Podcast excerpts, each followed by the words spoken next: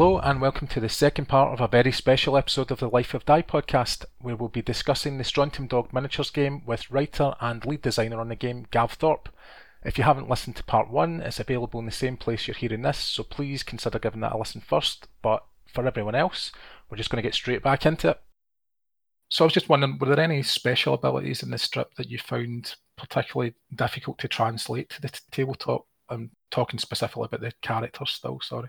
Um, I don't think there are any stuff that's particularly difficult. I suppose one of the one of the things that's kind of a bit different about Strontium Dog as a property versus some other ones is it's full of very cosmetic or very debilitating mutations and stuff. So actually, and it's not one of those where you go, aha, they're not X Men, put it that way. Yeah. You know, mutants are not cool. Yeah. Johnny's the only one to do something useful, really.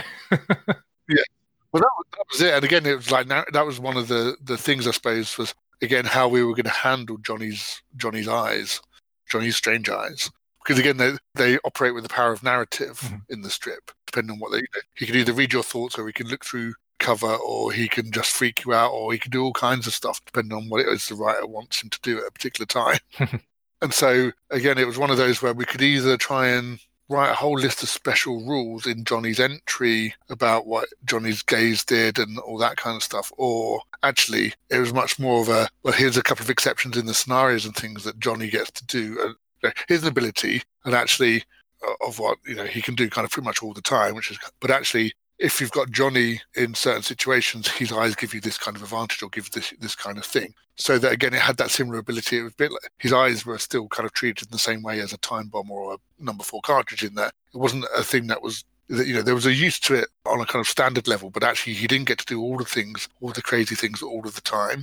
Also, just for kind of just keeping him in check, really, uh, as a character. You know, like I say, he's he's a tough nut as it is, without him basically being able to just like because you want him running around shooting things as well most of the time rather than putting the glamour on people and, and trying to use their thoughts or freak them out or guess what they're going to do next and stuff. So, if anything, that kind of presented one of the main challenges was how to, to incorporate potentially powerful, very powerful ability, but in a way that wasn't going to dominate and essentially make him really expensive.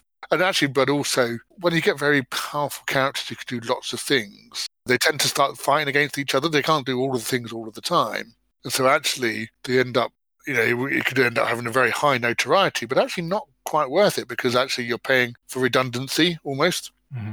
and things like that. So uh, as a matter of kind of just a bit of a game balance issue as well. But a lot of it, you know, like I say with the build of muti kind of pack and stuff, it's more a case of generally cosmetic stuff, you know, or if it added to the story, say like, you know, Kidney is is a classic character of like because he's just he's actually not that great a bounty hunter really, but he kind of was in his prime, but you never really it's only in the later strips, I think, like in the Strontium Dogs strip when he's he's kind of hanging around with Durham Red a bit more and stuff that you can see him doing more stuff. Whereas he's a bit of a comedy character and he's a down and out and stuff in the classic strips. But actually, there's pros and cons to having your face in your knee. Um, so, what's the cons? How do we translate that into the game? But a lot of them yeah, like I say, it's kind of like here's a cool model, but we're not going to try and write a rule for every kind of little mutation. I think because that's not the way they work in the strip. They're not superpowers. They're they're either deformities or they're you know uh, something that kind of actually uh, is more inhibiting than it is freeing. Yeah, definitely is. That's interesting what you were saying about the character of Johnny because one of the things, as somebody that was kind of so linked to the source material, was I was aware that I could really game Johnny as a character. In other words, stick him at the back of the battlefield and put him behind a building and just use his variable blaster and his, his kind of weird eyes, as it were. But it just did not sit right with me at all to do that. And to me, it actually wasn't fun. You want to put the fun yeah. first and foremost. He's a hero. He should be getting out there running among, shooting the place up left, right, and centre. But I also think it's it's okay to do that. Sometimes if you're like you were saying earlier on, if Johnny's getting wounded, which he, he can get in quite a bad state, then you know, it's it's a reasonable tactic to then get behind cover and to make use of those abilities. But yeah, yeah, I didn't want to play him that way. I just it just didn't feel right at all. So I'd imagine that most people who are playing this that are fans of the strip just wouldn't really go there either. To be honest, I suppose it depends what you want from the game, whether you're more interested in winning or making a story. And then obviously, the, as you've said, there's so much for the game that I think most people wouldn't necessarily game it like that. Yeah, and it also depends on just whether that's the most useful way for well, probably your most expensive character, just as basically a support model shooting. So, you know, I say he's very good and that's quite an effective thing. But actually, when you get to the payoff and you work out, you know, actually how many things did I capture? How many things, you know, it's like, was that the best use of a guy who's actually also pretty handy in close combat and quite fast? And, you know, there's, there's, way, there's ways of means. But you're right. I think people's natural inclination is just driven by the narrative anyway. I think what you absolutely don't want to do is penalize people for doing that. I hmm. don't think. You know, the people that feel like, oh, if I play Wulf like Wulf, somehow actually it's penalizing me in the game because actually, the, if if that was the idea of Wulf, is actually he stands at the back and provides covering fire or whatever, then we've got it slightly wrong.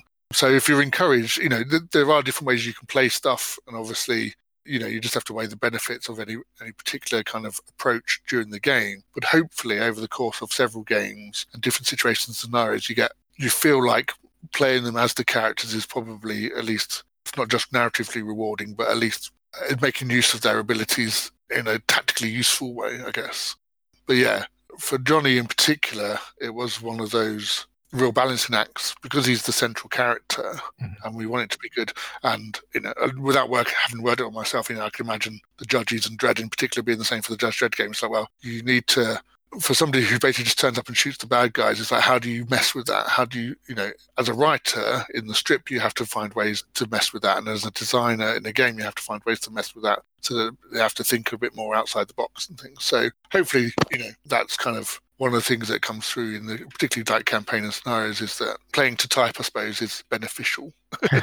no, definitely. Th- and, and as I say, it's more to be honest, because certainly Wulf, I do feel that you're encouraged to get him in amongst with a happy stick and start yeah. battering down things. It was just, it's not that I think Johnny is designed to do that, like I say, kind of camping as it were. It's just more that I was aware of the fact that I could abuse that. I feel like yes, yeah. like you said, there's no fun in that. To me, it's the fun is having Johnny in amongst the action, shooting the place up, hopefully getting that star chip out back out the bag again, yeah. well, back into it and back out again, so that you can go on these kind of rampages. That, that to me is far more fun than just sitting at the back of a battlefield behind a building or, so, or something like that. So yeah, sorry if I again creating a, a false impression there. It's not. It doesn't come through to me that that's how you should play it. It's just something that occurred to me when I was doing it. And I, I can't do that. Can't do it. Yes. You mentioned there about the scenarios or jobs, as they're called in Strontium Dog.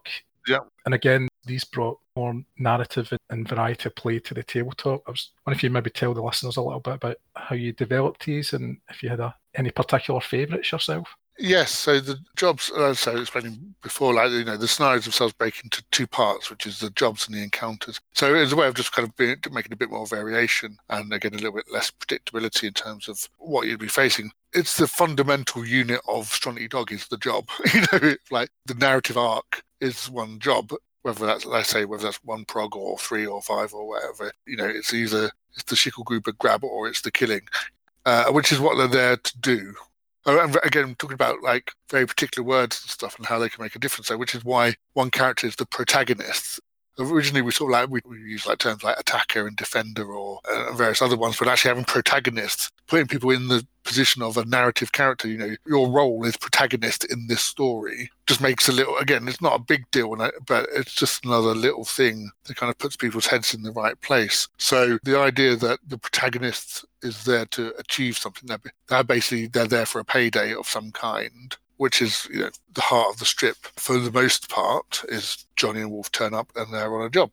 And so, and then the encounter part of it is actually basically how did that job come about? So actually, you know, are they attacking somebody at their base or is it, you know, an ambush in the street or are they out in the wilds? Have they had the tables turned on them? That kind of stuff. Mm-hmm. One of my favorites, I think because it's the space western, my favorite probably is the showdown kind of and parley type one. So it's not just it's not a gunfight from the start. There's actually a little bit of tension about who's going to start firing first, and some kind of like headology of like maneuvering for position without trying to show your hand too much. So it's a nice little slow burn start, and then when it and then it all kind of uh, somebody draws and then it all kicks off, which I think is yeah, that kind of like that's the most Western story I can think of, which makes it very reminded me of the uh, the good, bad, and ugly, the kind of big showdown between the three of them in the, the circle. I really loved that scenario for that reason because I'm a huge fan of those films as well. Just like yes. yeah, they're all kind of you know, it's like they're all um, eyeballing each other before who's going to make the first move. And Absolutely, yeah. That was great fun. I agree with you. So yeah, uh, but I think you know, there's also quite like the one with the uh, the Seize one as well, where there's like an informant or a person of interest. So actually, and they are a model that kind of gets to move and fight and things. So again, they're not. It's not just a marker on a table that you're trying to capture. It's a person and that person might be just a bit of an inept klutz that you're just trying to keep safe or whatever, or could be quite dangerous in their own right, depending on the dice roll at the start of the scenario. It's like you turn up to seize someone, and actually they, they turn out to have a, a, pretty good gun and a, fairly good shot, and you're like, all oh, right, actually, um. But again, that was one as well where there was a decision that you could make. You know, you can make if you think they're going to get captured, the defender can choose to try and take them out themselves instead. so that they don't get because they have to be subdued and taken out. So it's like actually killing the informant. So the game can swap almost once and once they try and take out the informant or whoever the person of interest is, then actually they're fighting on both sides. So there's a lot of to and fro then of like, you know, you might be trying to drag him off the table edge at one point and try and move them away from the trouble. And the next, they're uh, actually turning on their guns on you because you've, you know, you tried to take them out and failed or whatever. Uh, so yeah, uh, I think those are quite fun. And and uh, for me, you know, there's a couple of standard ones like the headhunt and things, which are kind of pretty much, you know, that's Johnny, that's a Johnny Alpha story is there to take somebody out, yeah. you know, dead or alive, uh, you're coming with me kind of thing, which are quite, you know, and then there's lots of wrinkles around that. I think that's that's what I'd call the core Johnny story, really. But actually, I like I like the ones that are a little bit further out there, like I say, a bit more narrative even than that, which is like the showdown or the the seize type. The the ones that have got objectives that aren't just about taking out guys on the other side, really. Yeah, all the options that are there give it a good variety of play that feels like things are constantly changing when you're playing a, particularly when you're playing a campaign. Speaking of which, in the previous podcast with Andy, I, matched Max Bubba's criminality by neglecting to discuss the Strontium Dog Miniatures game campaign system, which is which is really great, and it was a major oversight on my part, so I apologise to listeners. So perhaps we can put that to rights, and I was wondering if you maybe say a little bit about it and how it deepens the whole Strontium Dog experience. Yes, uh, I mean, as as sort of noted in the book, I suppose one of the one of the one of the keys about the key things we wanted to do with the campaign like focusing on the narrative is that it kind of had to be this more meta story. So normally in a campaign uh, for these sorts of things, like you collect your warband or your gang or whatever your team, and you play and you gain some experience, and maybe you get some buy some better weapons, and your guys get better shot, or you know they get a skill and they can do a certain thing and stuff like that, which is cool. You know that's fun, but that's absolutely not what happens in the strip.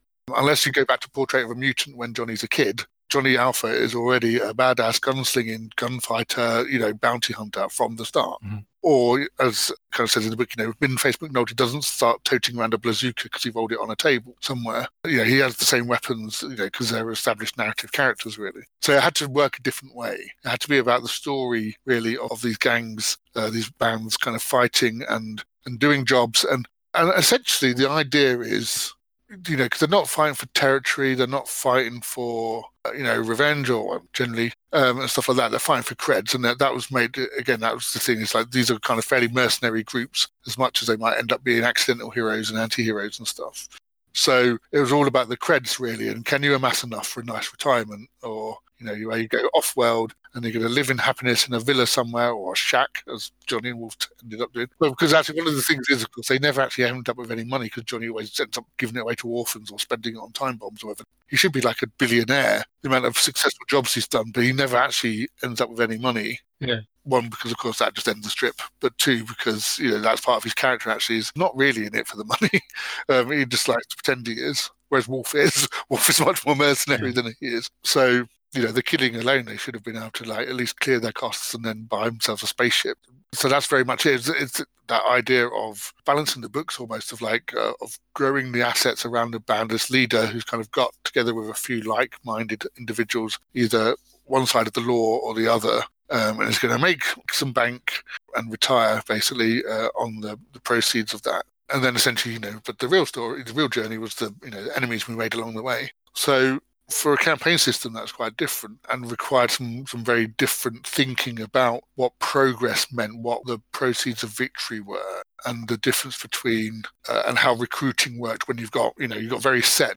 Normally, and uh, again, and like if I think about Blood Bowl, Necromunda, games like that, is you know most stuff is actually your creation, and you might have one or two named characters from the IP, you know, like a special player, you know, or something like that. Whereas actually, this is almost the opposite. The, the chances are most of your band are going to be characters whose equipment and personality and skills and stuff are already very well established in the in the strips, and then you might have one or two that you've invented yourself, or some wasters, or some uh, goons and stuff like that on the side. So that's a very different dynamic for a campaign mo- than most kind of miniatures campaigns. So it was it was a case of like again story first, I suppose, is what what made that difference, and that story being making money, making money, spending money, trying to trying to come out on top after each game, and also things like in the injuries. As, again, as it says in the book, in the injuries thing, it's like, well, characters only get seriously hurt and and and, and or killed when it's narratively useful. Um, and it was a similar kind of situation because one of the other things we wanted to do as well is allow people to use our miniatures,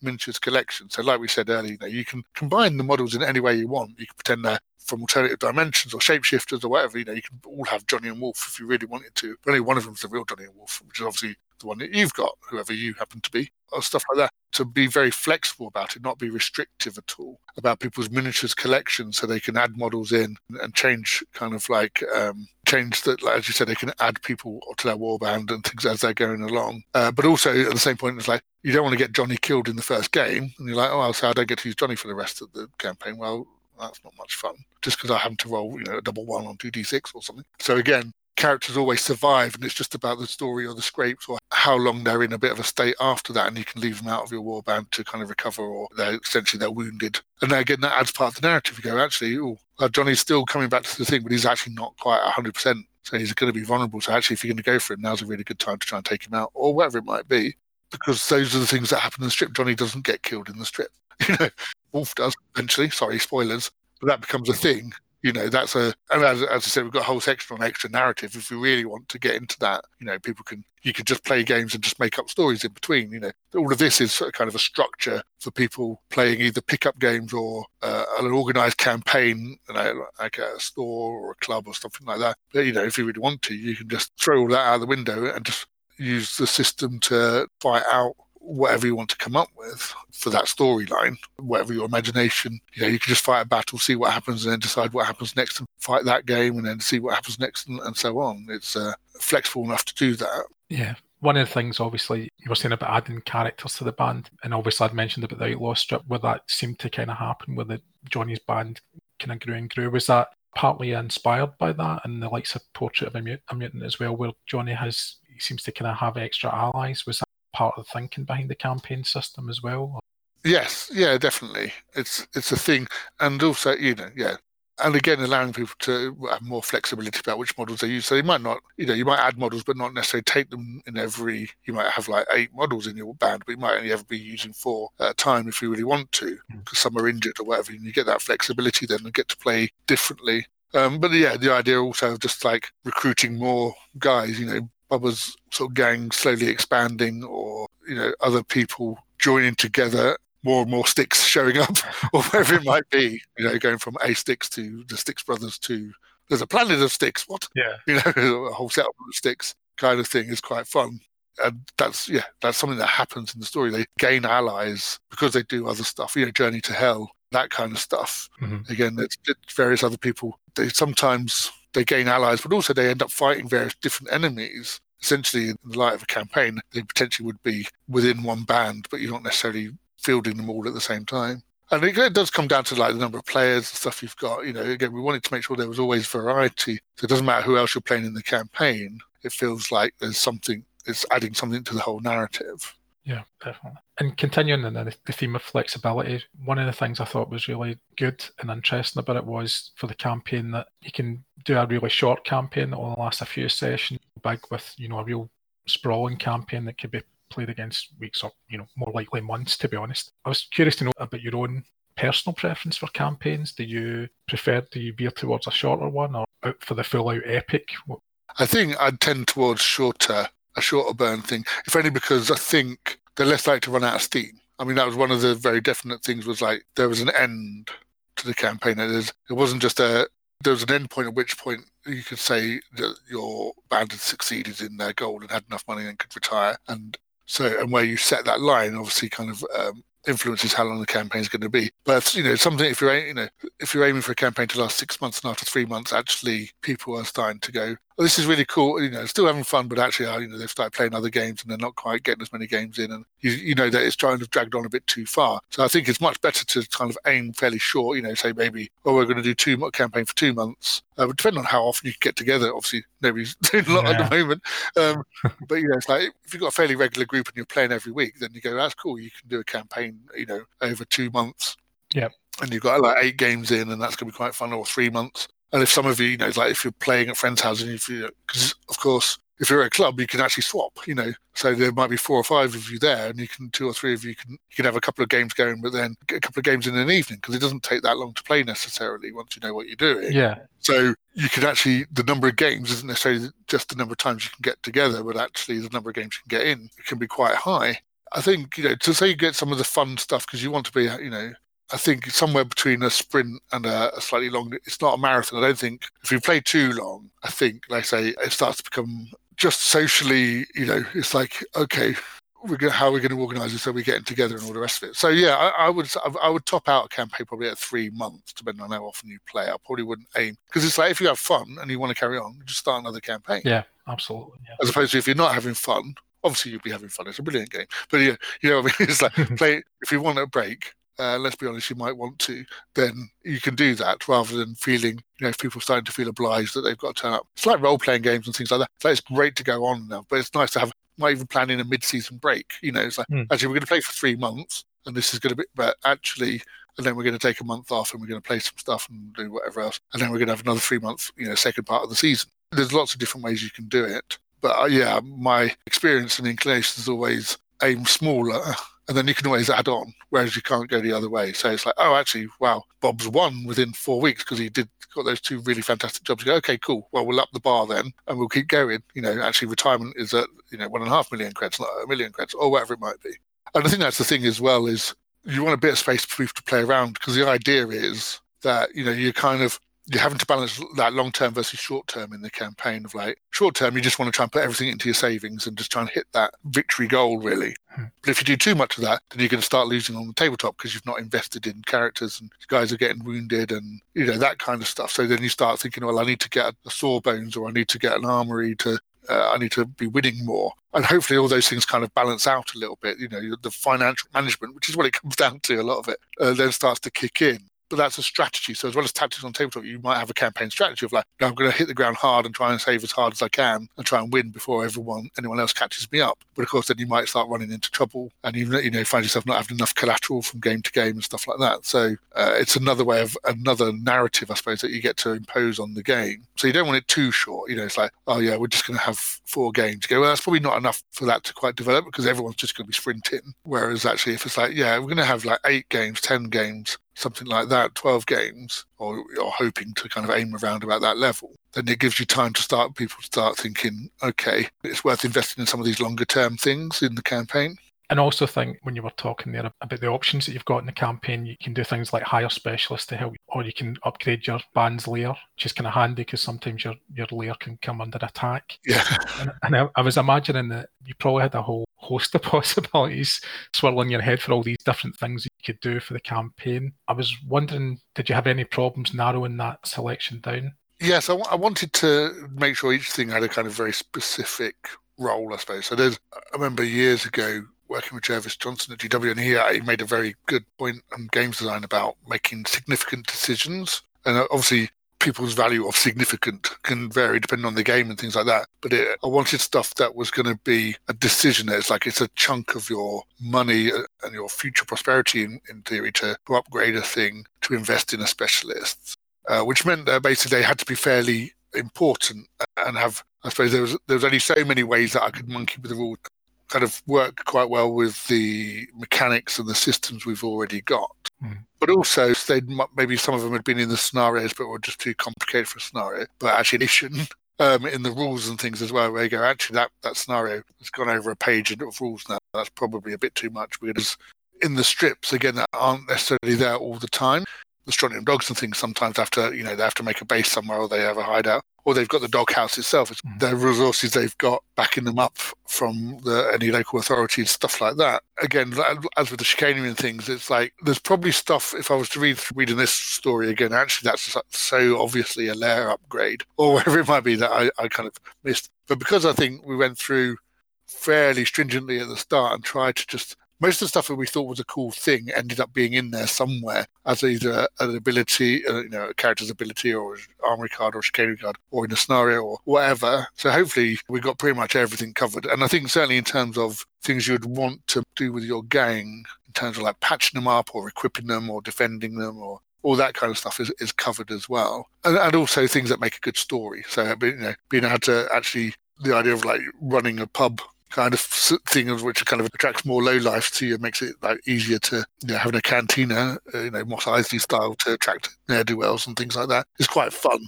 you know, and that's different to the people that have kind of invested in a weapons cache and stables or whatever. So the lair and the people around you become part of your band's character as much as the models in it, hopefully. Yeah, it's got its own personality as well. Yeah, kind of narrative again behind it. One of the other aspects is the deed system, which I thought was really inspired. is you gain bonus rerolls as your experiences about a bounty hunter grows, but at the same time, your notoriety and value to enemies increases, which basically means that your experienced characters become even more prime targets for enemy bands. And I thought that was really clever because it works from a narrative standpoint, but it also addresses a problem which I've noticed with some other campaign systems and other games, where if one side's doing better than the other, overall, you get this kind of power creep basically, where one side then really dominates the campaign. I was wondering if that notoriety and increase in bounty was a kind of helpful mechanic that was flavourful to the setting, but I was wondering if it was intended to mitigate some of that kind of power creep and imbalance that can develop in a campaign.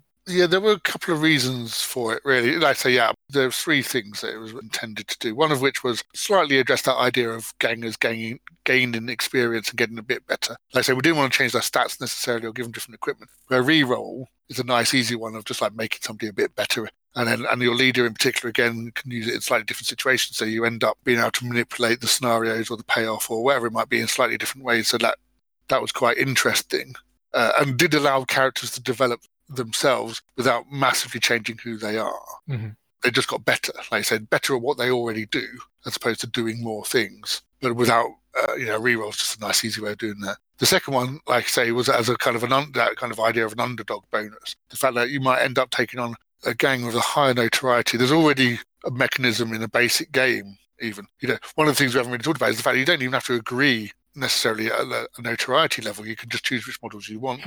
And then essentially, if somebody's overspent by loads compared to the other person, then they get chicanery cards to kind of even the odds a bit. Yeah. But also the idea that actually, if if you decide to kind of take on a band that's got much more experience and notoriety than you, taking out people is worth more. So actually, uh, and, and more conversely, it's not worth the big guys continue picking on the little guys. I suppose that's the thing because normally it's like, oh, I get you know I get five experience points for taking out a character, uh, and it doesn't make any difference whether that's a starting band or your closest rival. Whereas actually, the third reason was that it accelerates the campaign because mm-hmm. as everybody rises up, everyone starts earning more for bounties because the people they're taking out are worth more and things like that. But then they also cost more to get patched up because that's based on your notoriety as well and things like that. So actually, it stops the campaign becoming a grind because if everyone's still only worth like 23,000 creds or whatever their notoriety is, you know, at the end of the campaign, it's going to take a long time. But one of the things you notice in the strip is they get big scores sometimes. That was the thing is it kind of came from the strip almost of like, I could never, I went through and I tried to work out, you know, what's the average bounty and stuff. And there isn't one because essentially Alan Wagner or whatever just made up, John Wagner just made up values off the top of his head. And they're not always in creds and all that kind of stuff. So I couldn't really work out what bounty levels, you know, an average bounty were sometimes like, aha, yeah, here's two outlaws that nobody's heard of, and it's 60,000 creds. And then uh, another time it's like half a million creds on this. And so I wanted I wanted to be people to be able to be very valuable. You know, it's like if you're doing really well with Bubba and he's worth a million and a half creds or whatever, it's like that's really important. But if you can take him down, mm-hmm. and it's part of that meta campaign, I suppose, it's a simple mechanic, but actually the players talking amongst themselves and the psychology of the players is like, actually, I want to go and pick a fight with them because I want to try and take him down and I want a piece of that bounty. But I know they're really hard because because you know that bounty's there for a reason because he's actually he's done 18 deeds and that's no small feat you know. So yeah so that was the three things really yeah of just like a very simple experience system a bit of an underdog system but also just a way of reflecting the different bounties in the strip and ensuring that the people in the campaign kind of accelerate towards the end and get more stuff and can buy more and save more i suppose as you play more. Yeah. I, I hadn't actually thought of that about the rise rising bounty on them um, yeah, it works really well. when you explain it, it seems obvious now that you've said it, but I hadn't really thought of it. Well, in a way, that's good because you haven't noticed it, but it's been there, you know, as opposed to it being kind of like slapping you in the face of like this. So, yeah, that's cool. and the other thing that's in it is uh, grudges. That's the kind of final flourisher campaign system, which is, that doesn't know, a band that isn't really performing well or racking up many deeds. The grudge points help build like a resentment and rivalry between bands. And again, kind of following up what we're saying in the actual built-in gameplay, but there's sometimes unexpected and flavorful bonuses. And I just love that idea that kind of simmering fury. if you've, you've been taking a beat yeah. to benefit you, I thought that was great. Yeah, again, it was another thing that's in the strip. You know, mm. we keep talking about rage. You know, that's the ultimate grudge. But also, what spurs that, which is, of course, Bubba's grudge against Johnny and Alpha for them foiling all kind of his time travel robbery type stuff, or actually trying to destroy the future world of norms, isn't he? I think it's, a, it's his mad goal in the end. So that was something from the strips that I wanted to include this idea of this building a grudge and but also just another mechanism for keeping the campaign interesting and given uh, like I said there were there were certain things mechanics or interesting bits that were were in the game but were kind of in the wrong place and actually the grudge abilities you know and the idea of it letting it you can either let it off early and kind of get uh, a smaller bonus, or you can just let it build and build and like, let that wound fester and fester until you, you know, if you get it up to like I think is it fifty or something like that, grudges against a particular band, and you, you that's it. You can just do the hit. You can do the Bubba ambushes Johnny and Wulf in their retirement shack scenario, basically, because you're just that mad for revenge now. Uh, and and also it gives you another level to who you're. You know, it's like if you've got three or four players in a campaign, actually changing the games and the dynamics between you so that actually the games at the end of the campaign aren't even if you have not really changed that much at all the few little things that have the few things like the grudges and the deeds and stuff just mean that those games at the end aren't going to play the same way as the games at the start without necessarily changing a single model even in a warband the rules around them have changed so and the idea that you're deliberately going after the same big, slightly maybe slightly more powerful warband in hope of building up grudge against them is a thing. you know, hoping that you don't maybe you don't you're not paying too much in injury bills and you've invested in a sawbones or whatever to help with that. Uh, and then you just keep banging your head against the big guy until you get what you want, and then you're going to pay it all off in one big, uh, you know because uh, because they're you know you're going to get that bounty from them using your grudges as well is a good way of, like I say, even if somebody looks like they're racing ahead and they've won quite a few games, there's a lot of checks and balances in the campaign system. And again, grudges are one of those. Mm-hmm. Just do it in a fun way, I think. Oh, absolutely. I thought the campaign system was really brilliant. You know, as I say, I felt like every aspect, it kind of ticked every box that, that I was looking for as a fan of the strip. And certainly the campaign again just added another layer of all this kind of unpredictability and backstabbing and, and so on those kind of aspects, which are the things that make the strip what it is, you know. So I suppose um, just getting back to the kind of general set then, one of the things that kind of struck me about the starter set was how beautifully presented the rule books were, which had a great mix of the game photos and images from the strip. I'm guessing, obviously, as a fan yourself, it must have been a bit of a thrill seeing Ezquerra's artwork used to such effect to illustrate and complement your rules. Yes, yeah. I mean, it's a it's just a nice looking book and uh, because he's got such a style, it just holds together nicely anyway, just by featuring his art. And there's a nice contrast actually, because of course a lot of the really old art is black and white and things, and we see a lot of full color books, and there is some color in there and photos and all sorts of stuff. But actually, there's something nice and old school about black and white illustration as well. Yeah, there's kind of a nod back to that. And as we've just discussed before, the cards, you know, that was one of the the jobs we did is we went through and like I say, some of them we already had panels that we wanted to use because they had been the inspiration, and the other ones that had come about because it was kind of a cool mechanic or it was a sort of a thing that we thought should be in there. one of the last things we did was go through and pick out particular illustrations or sequences, either for the cards or for particular spreads mm-hmm. on the book and stuff like that, and saying, "Oh, actually, this panel here on you know from Prog whatever story is a really good one to illustrate the subdued rule or whatever." I don't know, I'm making that up, but do you know what I mean? It's like yeah. actually put in particular panels close in particular rule sections was kind of part of some of our thinking because it it's like well this is the part of the story that inspired us to put this kind of thing in the game. Yeah. Um, and obviously again having just like character illustrations and things already made it nice. The one i'm looking at here is, is showdown actually. Mm-hmm. and it's just got a picture and it's like it's just johnny's legs but it's got him going goober you know it's kind of the step outside and there's him going oh snack and it's just you know it's like that's that story is why there's a showdown scenario or showdown job in there. The bushwhack one is like you know is Johnny Wulf and Middenface when they're kind of like they're basically being they're pinned down by the Howlers. I think that's in the uh, when they go out to clear out was it precinct 49 or something? It's, it's, it's amnesty ends and it's just like dozens of bounty hunters all kind of converge to see how much they can get um, so yeah using the art as part of the narrative i suppose which is what happens in the strips but actually making those connections for people but also yeah it's like this is what inspired us to make these parts of this game. It, it carries all the way through in the presentation as well. And obviously, another huge part of the miniatures game is are the miniatures themselves. yeah. So, which were your your personal favourites? Uh, I'd say the Stix. Actually, I really like the Stix just because I like them anyway. I say we've kind of discussed them a bit. I think we've obviously got that in common. and and, and, the, and the, the thing is, of course, actually, I don't know how it is for the miniature designer really, but obviously it's a bit of an easy job, really, that one, because they all look the same. So it's just like, it's basically one miniature, like posed three different ways. And they never do anything, they're never leaping about or doing anything difficult to pose and stuff. They just, but they carry that gravitas and that kind of, that feel. It's just there in the solidity and actually the rigidness of the miniatures, which in some cases wouldn't work. For the Stix works really well. Mm-hmm. And as a, a, surprise vote, perhaps not because they're not, they're not good, but um, I really like the wasters actually. Yeah. Like there's just kind of three random wasters, but they're they're particularly good, I think, because they're not necessarily a specific Ezquerra design necessarily, but they feel like they are. And they've just got the elements, and the three are very different, but also just got those common common elements that Ezquerra would have put on them, with like the pads and the style and things like that. So from like very iconic Stix figure to actually almost generic, but actually still very distinctive kind of like uh, like say waster. They're there as chaff really in your band, they get used they're extras essentially in the story but actually still just as characterful as the big named characters yeah uh, so that's yeah i really like them as well although I, I, thought they were actually based on the panel we just mentioned there uh, Goober.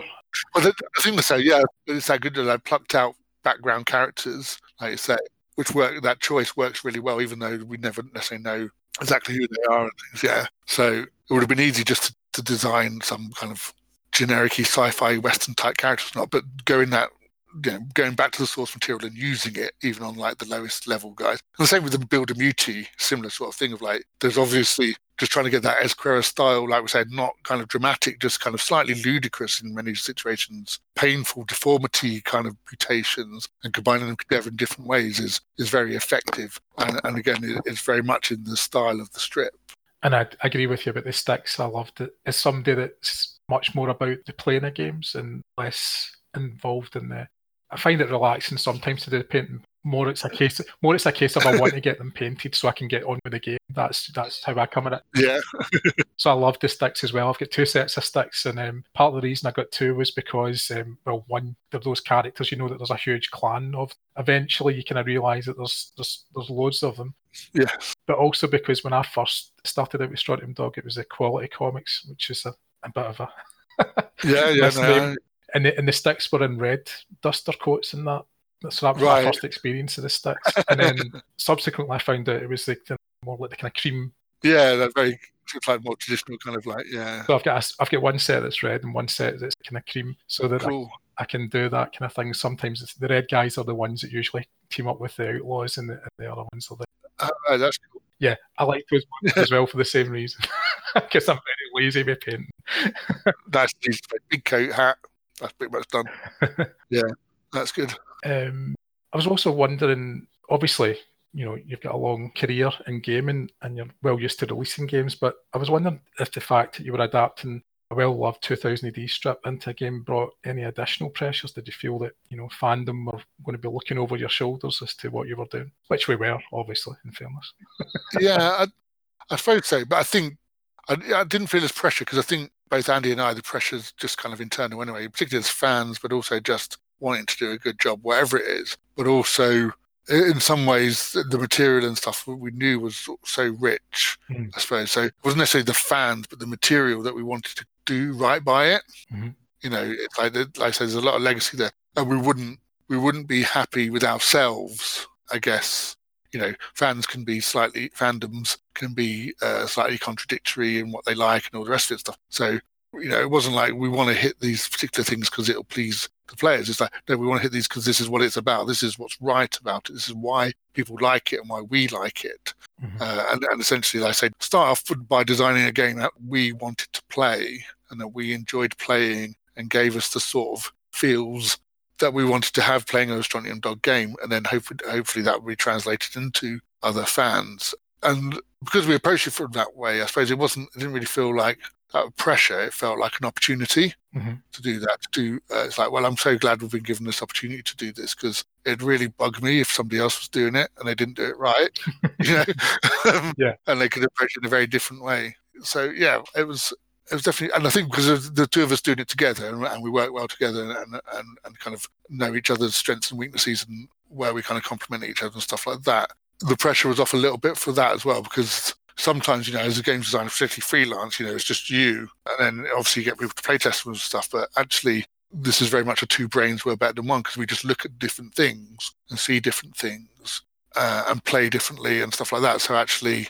that meant that, you know, if I was trying to design this on my own, like just the, some of the crunchier end of stuff and trying to just like design all those characters and stat lines and things like that, I'd do it. But actually, my strengths, my best areas are actually, you know, is in the narrative and is in kind of like the, the slightly more the development side of stuff. Whereas Andy's like hot on the design and, and that basic system and getting that to work and then having somebody like me monkey around with it uh, and in different ways, but also just deconstructing story and all that kind of stuff. So it didn't feel like, oh, you know, like if people, well, one, because we were just pleased with it. So we didn't, it wasn't a case of like, oh, what if people hate this? But also it's like, no, we really enjoy this. So I think people are going to really enjoy it as well.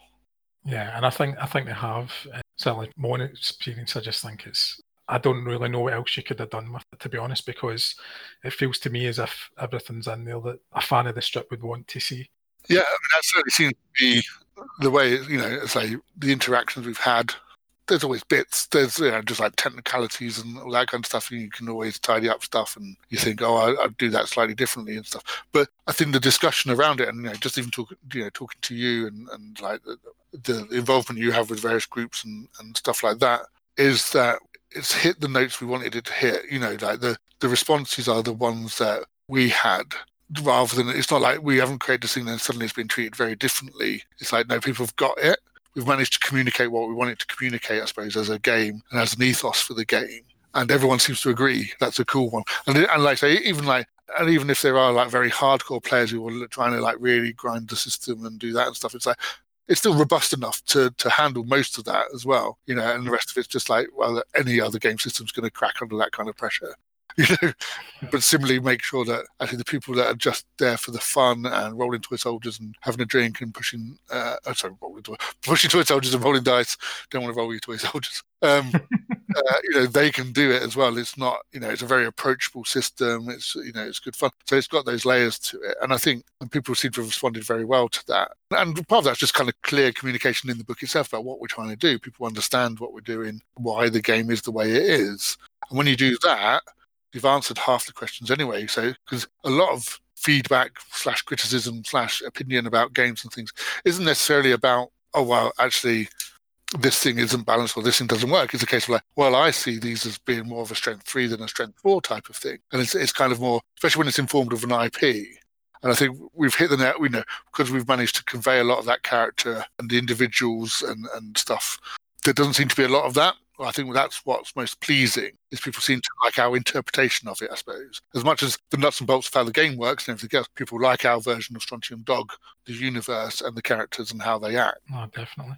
I suppose one final question would be in the months that followed the release of Strontium Dog, all the characters in the, featured in the core rulebook were soon released, so too were additional characters like the Kreelers and the Mutant Army Generals. I was wondering if there was any personal favourites of your own that haven't yet made it to the tabletop that you'd still like to see added to the game. Well, the, the thing, sort of going back right to the start, because the thing, and we talked about this and we made sure it's kind of possible in the game that I'd really I would like to do, I suppose, if I if it's like if, you, if I was to add something to it, is I'd really like to do the killing, and, and it could be quite as easy as just adding in some of those characters. So you've got like vicious, malicious, the thing. We've already got Steel Krieg. There's uh, the Dirty clones, and of course the Osmongs. it's not again you know, both of those are nice, easy ones for a miniatures design. It's like, well, just get it right once and then just change the poses. And, and that would be cool because you could do that. But actually, I like the idea because that was one of my first big memories of Strontium Dog is the killing. You know, I remember that more than the Moses incident, even though I read the Moses incident first. Looking back, so, and it must have worked because it summed up, it sums up, you know, as much as any of the other stories, as an introduction, it just summed up Johnny and Wulf brilliantly, which is like they're there and they're bounty hunters and they're killing people and it's all a bit, you know, it's like, this is quite anti hero stuff and things. But actually, there's a couple of times where they, you know, it's like, he's not worth anything. He's, what are you doing here? the guy is going to get gutted, and they let you know they shoot they shoot the thing, and they let the guy go free, and he gets blown up by somebody else later, obviously. But it's like they're just there to to make the play on the words. They're there to make a killing in a different way. Uh, and the cleverness at the end, using the time bomb to escape as well, is because he's like, "Oh, how are you going to get out of this?" And he's like, "Ah, well, Johnny's already thought of this." Kind of, uh, you know, throws the time. He's like, he's not used the time bomb. It's the uh, Chekhov's time bomb almost. You know, he's got it there right at the start and never uses it, kind of thing, because actually it's part of their escape plan. Yeah. So it's all there, and actually it'd be quite nice, and you could recreate it. And I think you know, like because because quite a few of the cards, the, particularly again the chicanery cards, are inspired by moments in the killing and things like that. Rather than you know just kind of getting stuff at random, what you do is you just sign armory cards and you sign chicanery cards. Um, but it'd be, it'd be a big, big multiplayer type thing. I think you know mm. you'd want to have three, four, five players kind of thing, and that would need some monkeying with the, the system. Really, you just need some different kind of chips, really, as it comes down to. But there's also, I think there'd be one or two other bits that we'd want to tweak for a kind of very multiplayer game. So that'd be really cool. You know, I think that seems to me as a nice bunch of characters that haven't been very explored because they only appear in that one strip. They still have that kind of that classic kind of Ezquerra design, and you know they've got enough of a personality even in the short appearances, yeah, like Steel Creek has, that you can create a, a, little story and you can create a little rule set around them. Yeah, I have played like a, a I think I played four players uh, for Strontium Dog before, yeah. So I do think it's definitely doable, and yeah, I'll maybe do that then in a video at some point. I'll try and try and run the killing in a four-player game. That would be that would be good fun. That would be cool. Yes. Yeah. We can just get this over this pandemic and get back to some well, yeah. proper gaming.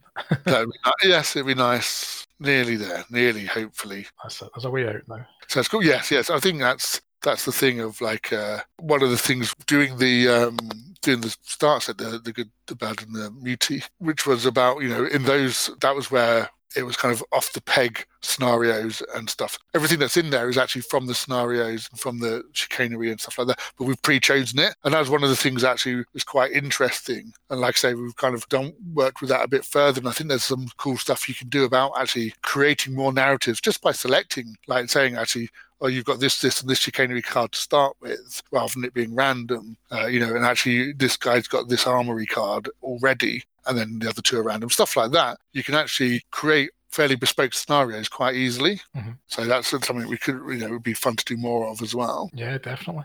I'd love to see if there was any more things like that. That would be good fun. So yeah, I think that pretty much I've exhausted all my questions here.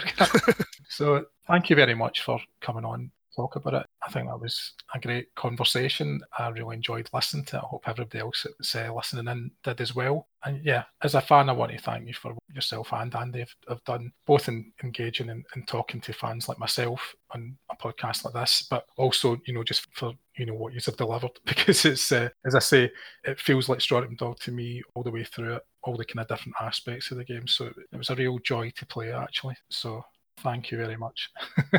well, thank you, thank you for playing it and being a, such a fan, and uh, you know you've been a, quite a champion in the community for it and stuff like that as well. So uh, yeah, uh, thank you. It's been my pleasure. Happy bringing back uh, happy memories of Strontium Dog and working with Andy and everything. So uh, it's a pleasure to talk to you. And it was an absolute pleasure to talk to Gav. I want to offer a massive thank you again to both Gav and Andy for being so kind and generous with their time in coming on to chat about their work in the system. I hope that these discussions have given you some insight into the process of creating these games, and that if you've been thinking of trying out Strontium Dog, that they may persuade you to give it a go. If you're still undecided, please keep an eye on the Life of Die YouTube channel as I'm working on a how to play video.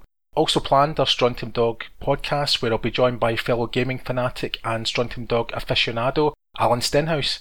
We'll be providing some game tips and analysing the various characters and bands available to play in the game. Most exciting of all, though, Alan is planning on running a campaign of the killing with all 100 contestants and we'll be documenting it for the community. So, to make sure you don't miss out, please hit the subscribe button on my YouTube channel. But until then, keep on living the life of Die.